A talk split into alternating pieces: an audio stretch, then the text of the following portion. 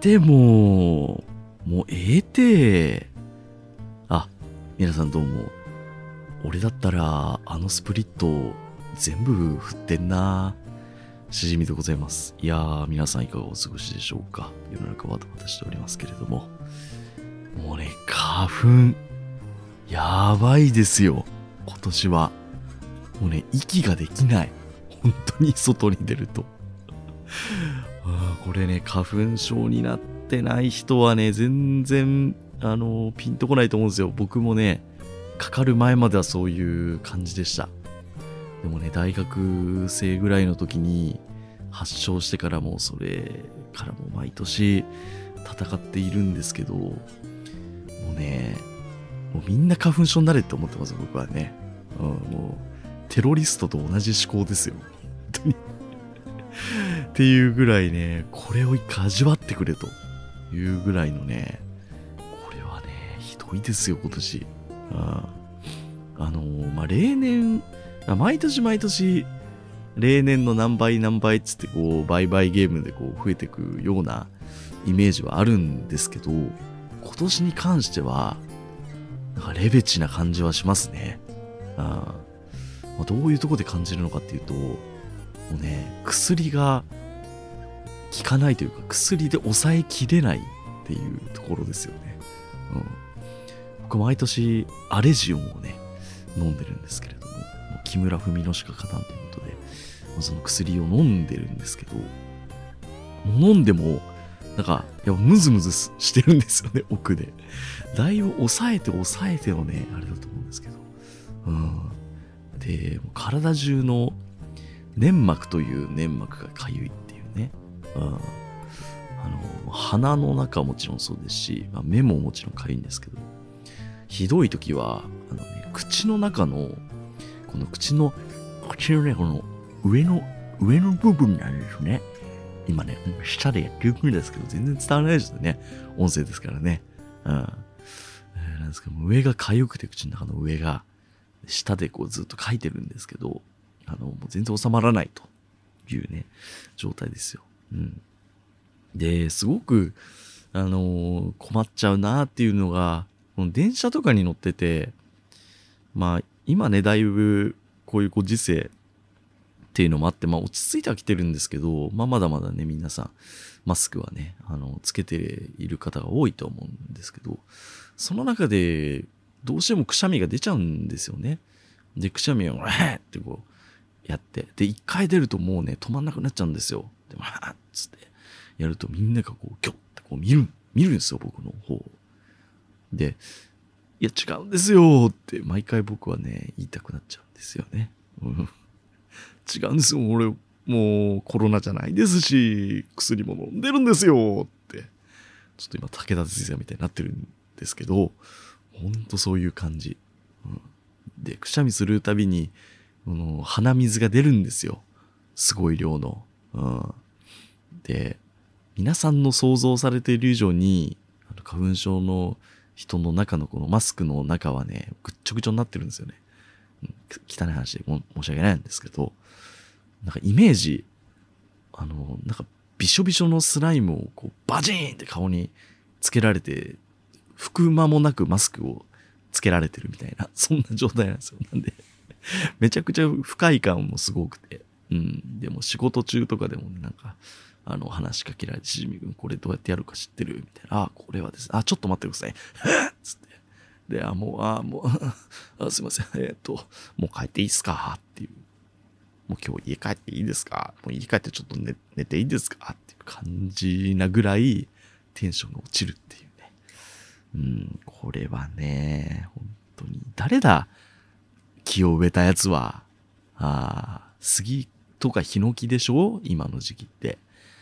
で、あれなんですってね、あれ。人、人災なんですってね、実際。その、なんか昔の人が杉田やらヒノキをいっぱい植えたら、その、木材になるとかなんとかで、僕もあんま詳しく知らないですけど、あの、植えといた方がいいよ、つって植えたらもうこのありさまですよ。うん、で、なんかの記事で見たんですけど、あの、こう、風向きによってやっぱり花粉で飛ぶ方向変わると思うんですけど、そのね、関東っていう土地がね、本当に良くないみたいで、こうね、四方八方に植え上がったらしいんですよ。あのー、ご先祖様が。なんで、どっちに吹いても花粉が飛んでくるっていう状況らしいんですよね。うん。で、あとは、あの、コンクリートでね、今、アスファルトで覆われてますから、その土に帰ることもなく、えー、ずっとこう、埃が舞うようなね、えー、状態になってるらしいんですよ。勘弁してくださいよっていう感じですよね。うん、でもね、花粉症の人増えてるらしいですね。そりゃそうだって思いますよ。うん。だってもう、粒子を感じますもん、だって。あの、こう、粒を感じますね。うん、もう、目、目ん玉洗って洗いたいなんてよく言いますけれども、まさしくその通りで。うん、あと、太陽が滲んでる日とかありますよね。あれも全部花粉らしいですよね。うん。ね、もう勘弁してくれ、うわーっていう感じです。はい。というわけでね、今日もね、あの、空気清浄機のね、横でお届けしておりますけど、空気清浄機つけるといくらか楽になるんでね、はい、今日も頑張っていこうと思います。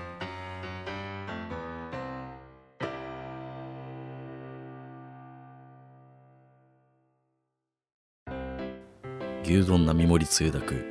この番組は東京都は武蔵野市吉祥寺に住む独身アラサ男の私しじみがお送りするボイスエッセイです。もしよろしければサブスクリプションの登録よろしくお願いいたします。もし今押していただければいずれ月から放送できるかも。うーん。Go to the moon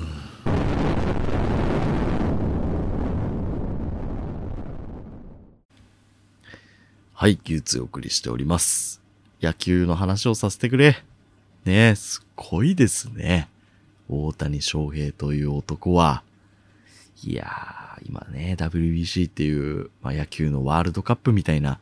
ものが行われているわけですよ。で、日本チームは今年はこうメジャー組がね、結構入ったりとかして、えーまあ、ここ何年かの大会の中ではもう一番優勝が期待できるんじゃないかっていうメンバーでね、こう望んでいるわけなんですけれども、大谷くんは、もう、もともと恵まれた野球センスといいますか、体格も恵まれてますし、センスもあるし、投げても打ってもどっちもできるみたいな、そういうバッターが本気を出してるっていうね、今までの大谷は何だったんだっていうぐらい、この、やっぱめちゃくちゃ本気出してやってるわけですよ。止めらんないですよね。ああ、いや、すごいなって思いますね、改めて。うん、で、まあ、アジアのこう予選だったので、えー、基本的にはこう、えー、韓国とか、あと中国とかもね、やりましたね。あとは、えー、チェコですか？チェコ、オーストラリアとかでやっていたんですけれども、本当に日本ってすごいなと思いますね。野球のレベルの高さというか。と思うと同時に、野球ってやっぱ世界的に見るとマイナースポーツなんだなっていうのも感じますよね。うん。やっぱサッカーとかに比べると、このハードルが高いというか、道具とかもね、いりますし、球場とかもいりますし、やっぱ競技人口っていうのは結構、日本とアメリカあたりで集中するんだなっていうふうに思っちゃいますね。うん。ただね、この日韓戦とか、まあ、韓国戦とかって本当歴代、こういろんなね、名勝負を繰り広げてきてたわけなんですけど、あの、やっぱね、韓国チームって日本戦になるとめちゃくちゃ強くなるんですよね。うん。で、僕が見て思ったのは、韓国のピッチャーがね、キム・グアンヒョンっていうピッチャーだったんですけど、彼はね、結構もうベテランの選手なんですよ。だから、僕から言わせてみると、まあ、大学とか高校あたりからもう若い頃からね、その、キム・ガンフィョンを見てきたので、あの、いい左のピッチャーだなっていう、こう、これから活躍するんだろうなっていう選手が、まあ、彼はね、メジャーにも行きましたから、えー、で、活躍して、で、まあ、今は韓国球界に戻ってるのかわからないんですけれども、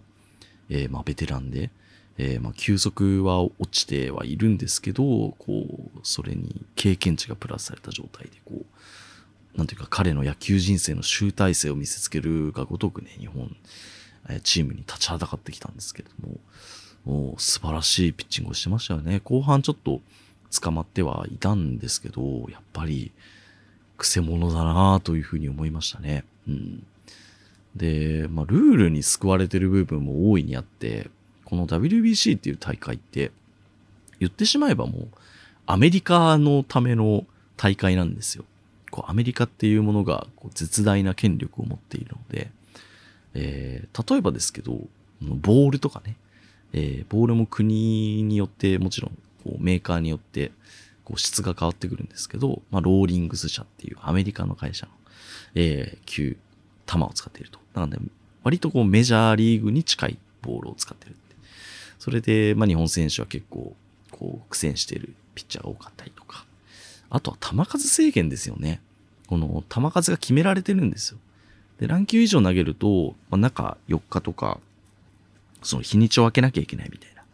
こういう風になっていて。で、予選は、えー、まあ、予選の方が球数少なくても、まあ、決勝トーナメントになるともうちょっと長く投げられるような設定にはなってるんですけど、まあ、要するに何が言いたいかっていうと、選手層が厚いチームが有利なわけですよね。うん。あの、ピッチャーをコロコロ変えなきゃいけないので、えー、まあ、それなりにいい選手が揃っているチームの方が有利になるよねっていう。韓国戦もまさしくそういう印象でしたね。先発のキム・ガンフィョンはすごくいいピッチャーで、こう日本でこういい感じに攻めてるんですけど、やっぱ球数をある程度投げさせたら交代させなきゃいけないって言って、その後日本打線に捕まるみたいな。で、終わってみたら日本が圧勝みたいな感じなんですけど、これもなんか球数制限とかなければ、もう全然分かってない試合、もう何試合勝ったんじゃないかなっていうふうに思いますよね。うん。あと、僕が見ててすごいああ、こういう感じなんだって思ったのは、やっぱ中国チームとかも、何年か前まではなんか中国って本当野球のイメージが全然なくて、えー、まあ負けないでしょみたいな感じだったんですけど、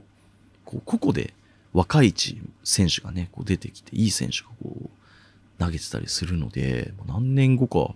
本当に日本を脅かすぐらいのね、存在になりうるんじゃないかなっていうふうに思ったりとか。あとはチェコとかもね、全然イメージないんですよ、野球の。競技人口とかも全然ないらしいんですけど、やっぱ途中まで結構ね、あの、抑えられてたりとかして。で、日本って、こうね、プロ野球っていうものが、こう、一つの大きい市場といいますかね、公共として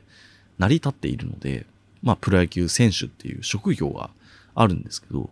チェコとかって、あの、普段は、税理士さんとか、あと消防士をしている人とか、だから、いわゆる、まあ、社会人の実業団チームみたいな、こう、選手が、えー、野球をして、まあ、チェコ代表として、えー、やってるわけなんですよね。そう考えると、なんかすごいですよね。そういう選手たちが大谷翔平の160キロの球を打ち返してるわけですからね。うん、なんか、野球だけじゃなくて、なんかそういうお国柄といいますかね。そういう野球事情みたいなのも知れて結構面白いなぁなんていうふうに思ったりしますね。うん。あと、最近あの、決勝ラウンドの初戦ですかね、イタリア戦があったんですけど、まあ、無事日本を勝ってね、えー、また駒を進めたわけなんですけど、イタリア人が野球してるっていうのもね、なかなか新鮮ですよね。うん。で、結構あの、イタリア出身のイタリア系のメジャーリーガーでも結構いるんですよね。いるっちゃいるんですけど、やっぱイタリアリーグとか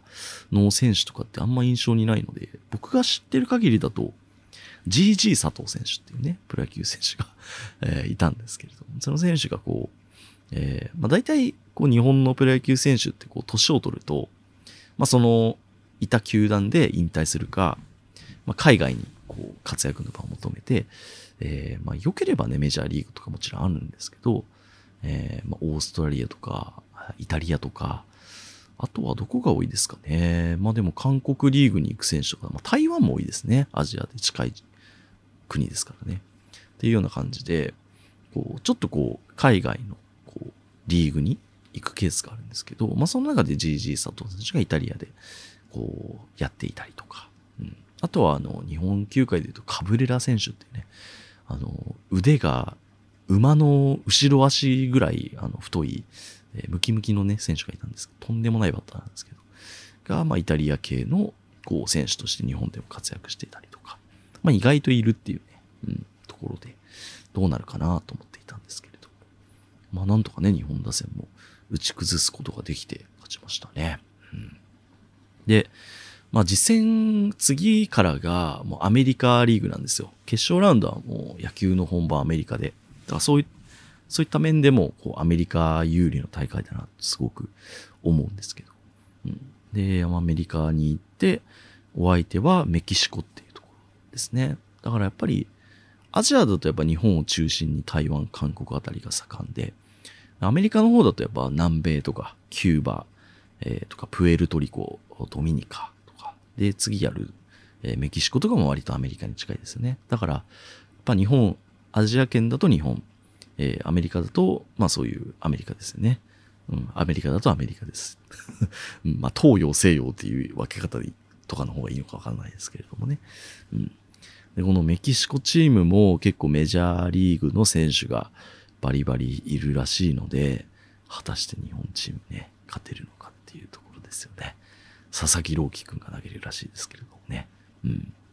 彼もね、とんでもないですからね。うん、もう大谷くんと同じ岩手出身なんですけれども。線は細いんですけど、もうなんというかね、馬力があるというか、あんな細いからだからね、164キロとか、平気で涼しい顔して投げますからね。とんでもない化け物なんですけれども、まあその令和の怪物と呼ばれる佐々木朗希くんと、メキシコ打線がね、どういう風になるのかっていうのは。ちょっと楽しみだなというふうに思っております。あとは、ヌートバーね。もう今年の流行語大賞はもうペッパーミルでしょ。間違いなく。うん。まあ、あのね、前回でも軽く触れたかな前にもお話ししたと思うんですけど。えー、まあ、彼は日系アメリカ人ですね。お母さんが日本人で、お父さんがアメリカ人で、で今、年は若いんですけど、25歳ぐらいで、メジャーのカージナルスっていうチームで、こうバリバリやってる選手なんですけれど、カージナルスも名門ですからね。うん。で、その選手が、まあ、あの、日系だと出場資格があるんですよ、WBC。韓国にもね、そういう選手いましたけれども。えー、ということで、日本チームにこう入って、ヌートバー、ヌートバーって言って、みんな言ってますけれど。まあ、その選手がこう、大活躍ですよ。蓋を開ければ。さすがメジャーリーガーだなって思いますね。うん。で、こう活躍したら、こう、ペッパーミルって言って、この胡椒、胡椒をね、こう、カリカリカリってこう出すやつの、なんかこう、パフォーマンスするんですよね。彼のあるみたいなんですよ。えー、なんかこう、絞り出すみたいなね、こう、常に全力を尽くすみたいな意味合いとかあるらしいんですけれども、それをみんな真似ていると。で、最近高校野球のね、あの選抜が始まりましたけど、高校生たちも真似してやってたら審判に怒られちゃって、こういろいろ揉めていると。いうね っていうぐらいのね、こう影響力がありますけれども。これは間違いなく、ペッパーミルが僕は今年ね、来るんじゃないかなというふうに思います。いい選手ですね。いずれ彼もこうメジャーにこうずっといて活躍して第一線で、で、年を取って、えー、まあ、先ほどの GG 佐藤選手みたいにこう、じゃあそのチームで引退するのか、どうするのかっていう場面にこう、そういう未来が来ると思うんですけど、そしたらなんかね、ぜひ日本チームとかにも来て、日本のチームで、こう、ヌートバーがね、やってる姿とか見たらまた熱いなというふうに思ったりしますよね。うん。最近ね、こう、日系選手とかもね、こう、活躍する選手も増えてきてますからね。日ハムで今、加藤豪介選手っていう選手がいるんです彼もね、日系のこう選手で、日系なのかな？日本、親は日本人なんですかね。でもアメリカでそのドラフトにかかって、プロ野球のキャリアをスタートさせて、で、そこからその逆輸入で日本に来て、日本のプロ野球チームでこう活躍してるっていうね。うん、だから、本当野球もグローバル化が進んでるなというか、うん、日本人がシンプルにメジャーに行くだけじゃなくて、こうメジャーで活躍してる選手がこう逆輸でに日本に来るっていうね、ケースもいろいろあってなんか面白くなってきたなというふうに思います。さあね、果たしてメキシコ戦どうなるのか楽しみでございますね。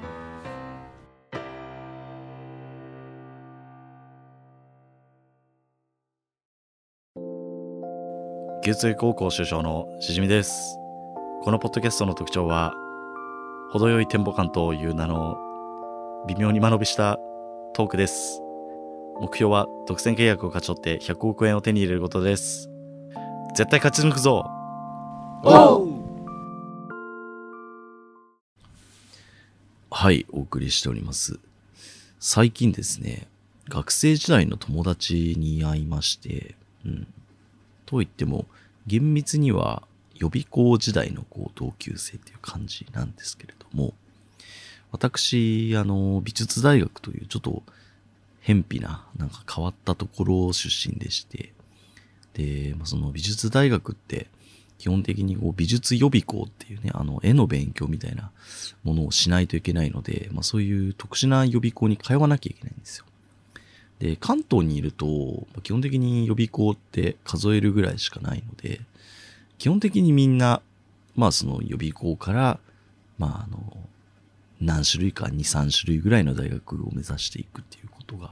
ほとんどなので、まあみんな顔なじみみたいなところがあるんですよね。うん。なんであの大学行っても、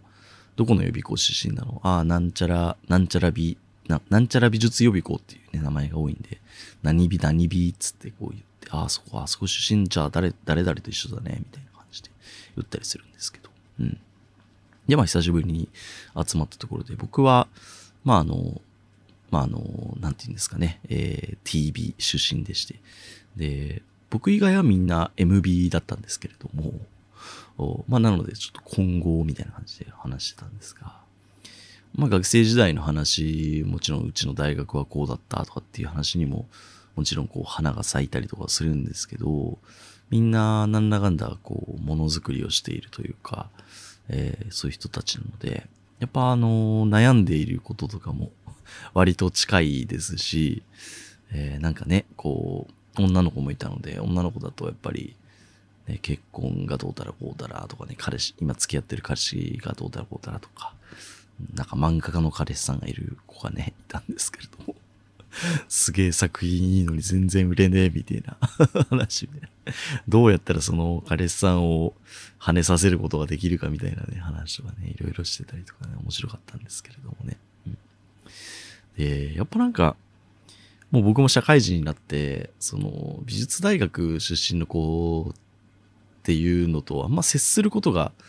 なくなってきていたので、まあ、改めて、なんかこう、美大の女の子というか、そういうことを話してると、やっぱなんか、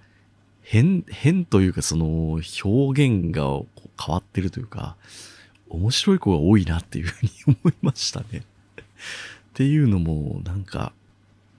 とある女の子が、まあ、僕とね、もちろん年が近い、ほぼ同期みたいな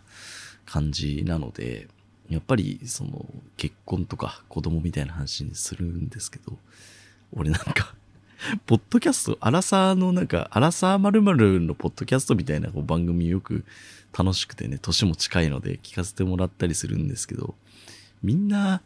あの、未婚の方は特にですけど、その、女性の方は卵子凍結の話をすごいされてるの、俺は。いろいろ、ここでも卵子凍結の話してんなーって思いながらね、聞いてるんですけれども。あの、その飲み会でもね、私はもう、ちょっと、卵子凍結をしようかなみたいな話をしてて。で、それもなんか、僕もね、ポッドキャストで聞いた知識ですけど、なんかいろいろ、あの、お金もかかるらしいね、みたいな話をして。でも、やっぱり、こう、女性って、やっぱね、40代とかになってくると、よりこう、その、リスクが高まってくるというか、まあそういうね、体の、もう抗えない問題がありますから、うん、なんかそういうのもありかもしれないね、みたいな話をして、女性は本当大変だよっていう。ね、男はね、どうしてもやっぱり仕組みが違いますから、こう、どこまで行っても、こう、深いところまで分かってあげられない部分どうしてもあるじゃないですか。えーなんですけれどもね。うん。いや、なんか大変だなっていうふうに思ったりとか。あと、その、ある女の子が、でも、こんだけ、毎月毎月、こう、生理とか、やっぱそういう体のね、ことをやっているんで、こんなサブスク使わない手はないだろうつってね。一回ぐらい、その、そのサブスク、生理というサブスクを使ってみたいけどね、みたいな話をしてて。生理をサブスクと言うんだっていうね。ここに僕はちょっと感動を覚えましたけれどもね。ななんかポジティブなのかネガティブなのかわからないですけれども、うん、毎月にね、あの、引き落としされて、引き落としされてっていうか されてるのになんで使わないのもなんかもったいないよね、みたいな話をしてて、そうだなーなんていう話をしててね。うん。まああの、ねまあ、全然美大関係ないですけれども、なんか普通に考えて、今の、なんていうか、こう、人間の働き方というか、あのーとか、そういうキャリアみたいな部分を考えたときに、その、女性だけ、ね、その制限時間が短すぎるというか、その子供が欲しいってなったときに、やっぱり若いうちの方が、その安全な率が高いわけじゃないですか。これ合ってないですよね、完全時代にね。うん、だからそこが結構難しい部分だなと思いますよね。うん、だって、仕事だってね、今女性だってバリバリやる時代ですし、30代、40代とかね、20代後半とかもそうですけど、一番働き盛りで油が乗っている時期に、やっぱそういう、うね、だって結婚するにも、この相手が必要だし、相性もあるし、そのね、体の子供ができやすい体、体じゃないとかっていうところに、やっぱり時間を割く、割かなきゃいけないことが発生したりするわけじゃないですか。だから、なんかね、本当人間の体が追っついてない感じはしますよね。うん、っていうような、ね、話とか。あとは、なんか宇宙の話とかしてましたよ。なんか美大生と話すとなぜか最終的に宇宙の話になるっていうね、不思議なあの、あるあるはあるんですけれどもね。うん、まあそういった意味、すごく面白かったですね。うん。あと、まあなんかその会に来てた一人の子が、結構僕、まあなんかすごいカミングアウト的な話になりますけど、まあちょっと気になってる時期みたいなのが、こう、あった子で、まあ久しぶりに会うんですごく僕もテンションが上がって元気にしてんのかなっていうふうに思っていたんですけど、まあ相変わらず、な感じで、うん。でもなんか全然、彼女自身はなんかすごいそういう男の香りがしないというかね、うん、なんか不思議な子だなっていうふうに思うんですけれども、うん、なんかね、こう、言葉の一つ一つがやっぱ変な子だなっていうふうに、うん、思いました。でもなんか、こう、やっぱ僕、変わったことがなんか、面白い子がやっぱ好きなので、やっぱなんか、僕がね、タバコを吸ってたんですけど、しじみさんタバコなんかあんま、なんか、臭くないですね、みたいな。うん。で、なんか、その女の子のご家族はタバコをみんな吸うらしくて、私の家、なんかすごい、へみたいな匂いするんですよ、みたいな。うちの人が吸ってるタバコって、つって言って。へみたいなタバコするわけねえだろ、つって話になって。で、あの、何吸ってんの？みたいな話になって。え、丸ボロです、丸ボロって言ってて。僕も昔丸ボロ吸ってたんで。いや、それはもう丸ボロがへの匂いするんじゃなくて、多分吸いながらへこいてんじゃないのつって。そういう話をしてたりとかね。いや、なんか相変わらずだなっていうふうに思いました。意外と近所に住んでるらしいんで。なんかまた今度ご飯でも食べに行こうかなと思うんですけれども。うん。まあわかんないです。なんか僕も別にそんなになんか前のめりで、もうしけっているので心がね、あれっていう感じなんですけれども。まあ、シンプルになんか友達としてもね、なん、うん、近所に住んでんだな、そんぐらいやってもいいかなっていう感じはしておりますね。まあそんなお話でございました。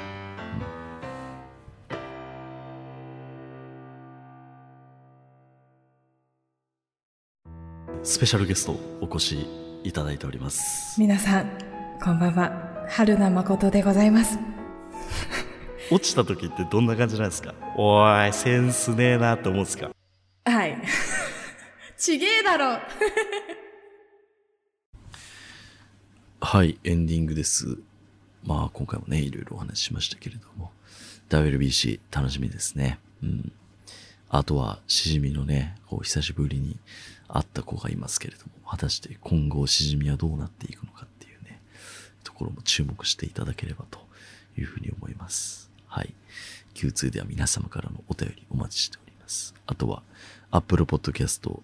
えー Spotify、Amazon Music でいろいろ配信しておりますので、えーぜひレビュー、星のなどつけていただければと思います。なんかね、こういう時期ですから新しく聞いてくださる方も増えてきているとは思うので、えー、何卒ね、アクションのあるご支援よろしくお願いいたします。最近、ポッドキャスト界隈で言うと、えーっと、なんか結婚したいアラサー、えー、ん？違う、結婚したい女子のなんちゃらな、もう全然ごめんなさい。番組を聞いてないのであれなんですけど、オールナイトニッポンでね、枠持つらしいですね、土曜日の。あの、なんか月1というか、あの、えー、なんか週が、週替わりっていうんですかね。まあなんか、ワンポイントでこうやる枠があるんですけれども、そこで、えー、まあ、ポッドキャストをされている配信者さんが番組を持つということでね。なんか、来てんなって感じがしますよね。でも最近なんか、日本放送が勢いありますよね。うん。あの、番組、最近パーソナリティが発表されましたけれども、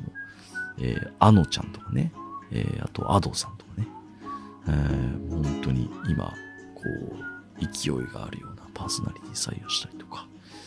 たと思えばね、こう、ベテランの、こう、芸人勢は、まあ、そのままキープであったりとか、なんか抜け目がないなっていうふうに思いますよね。で、ここから、ポッドキャスターがこう入ってきたりしているので、意外とね、ポッドキャストの起爆剤になるのはもしかしたら日本放送なのかもしれないですね。わからないですけれども。はい。まあね、いずれ僕も出てたら。いやー、オードリーの後なんですよね。その、ポッドキャストさんにやる番組って。必ず、あの、オールナイトニッポンって、終わった後に、後ろの、こう次の番組さん、お次の番組は何々の番組ですみたいな感じでこう言ったりする、クロストークみたいな入ったりとかたまにするんですけど、俺もし、オールナイトニッポン、いや、もし仮にですよ、や、なんかやったとして、オードリーの若林さんに、次は、えー、牛丼並盛り通訳のしじみさんのオールナイトニッポンですみたいな、うん、なんかいろいろごっちゃになってますけれども、まあなんて言われたらもうね、射精しますよ、本当に。うん。それぐらいすごいことだなというふうに思います。まあ、ぜひ僕としてはね、あの、それで評判が良ければ、また他のポッドキャスターもっていう風になると思うので、頑張ってほしいなと、頼ますぜっていう感じがしますけどね。はい。楽しみでございます。えーそれでは次回予告。次回、牛つゆ、しじみ、オールナイトニッポン、出場決定。ありがとうございました。